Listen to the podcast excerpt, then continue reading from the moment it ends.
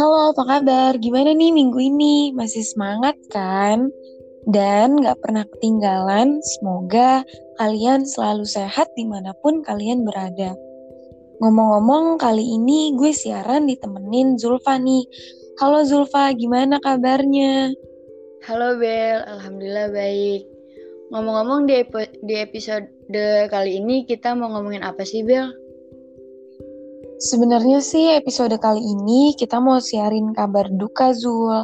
Karena podcast kita paling terupdate kan, kita mau kasih informasi seputar kronologi kecelakaan Vanessa dan suami, juga apa aja nih yang kalian harus perhatikan saat berpergian jarak jauh. Oh iya, jujur gue sempet sedih deh pas lihat beritanya. Bahkan kecelakaan Vanessa dan suami pun ini sempat menjadi trending nomor satu di Twitter. Mungkin juga ya orang kaget saat pertama kali baca kali ya Bel. Baca berita gitu loh. Sedih kayak nggak nyangka aja. Iya bener banget, gue juga pas tahu beritanya sedih banget. Emang ya kalimat hati-hati itu means a lot banget. Uh, ngomong-ngomong kronologi dari kecelakaan Vanessa itu gimana sih Bel? Dan menurut lo apa penyebab kecelakaan dari kejadian ini? Menurut berita yang tersebar, kecelakaan Vanessa dan suami terjadi di Tol Nganjuk arah Surabaya, Jawa Timur hari Kamis pukul 12.36 WIB.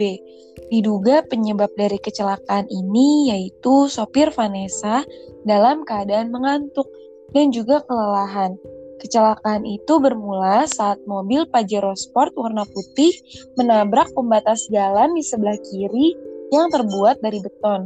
Akibatnya, kendaraan tersebut terpelanting dan berhenti di jalur cepat. Sopir disebutkan membanting setir hingga akhirnya menabrak pembatas tol.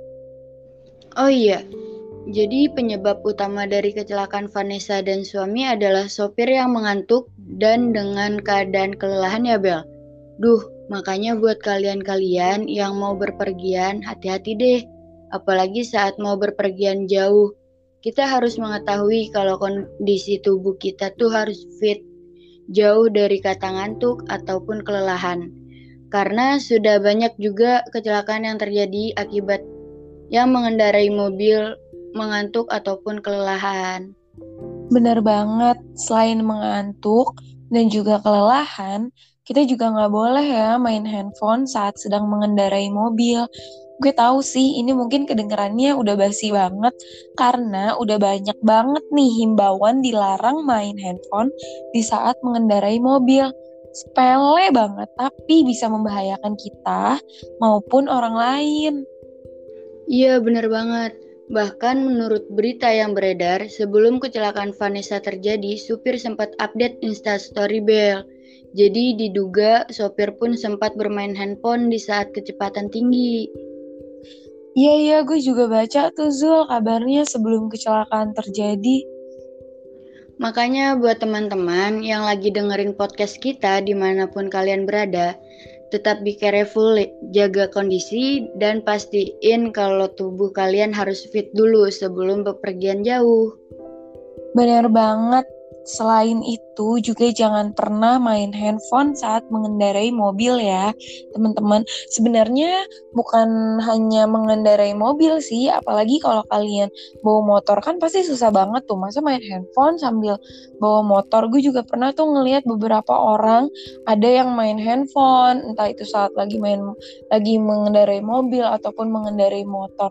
Sebenarnya itu benar-benar bikin bahayanya tuh bukan buat kita sendiri gitu loh, tapi buat orang lain kayak orang yang mengendarai di jalan itu pasti merasa apa ya uh, merasa bahaya juga karena kan pandangan kita jadi nggak fokus entah ngeliat ke jalan atau ngeliat sambil ke layar handphone gitu.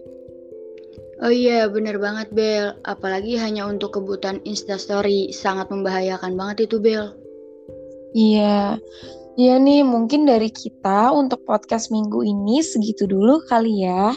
Semoga kalian gak akan pernah bosen buat dengerin podcast kita.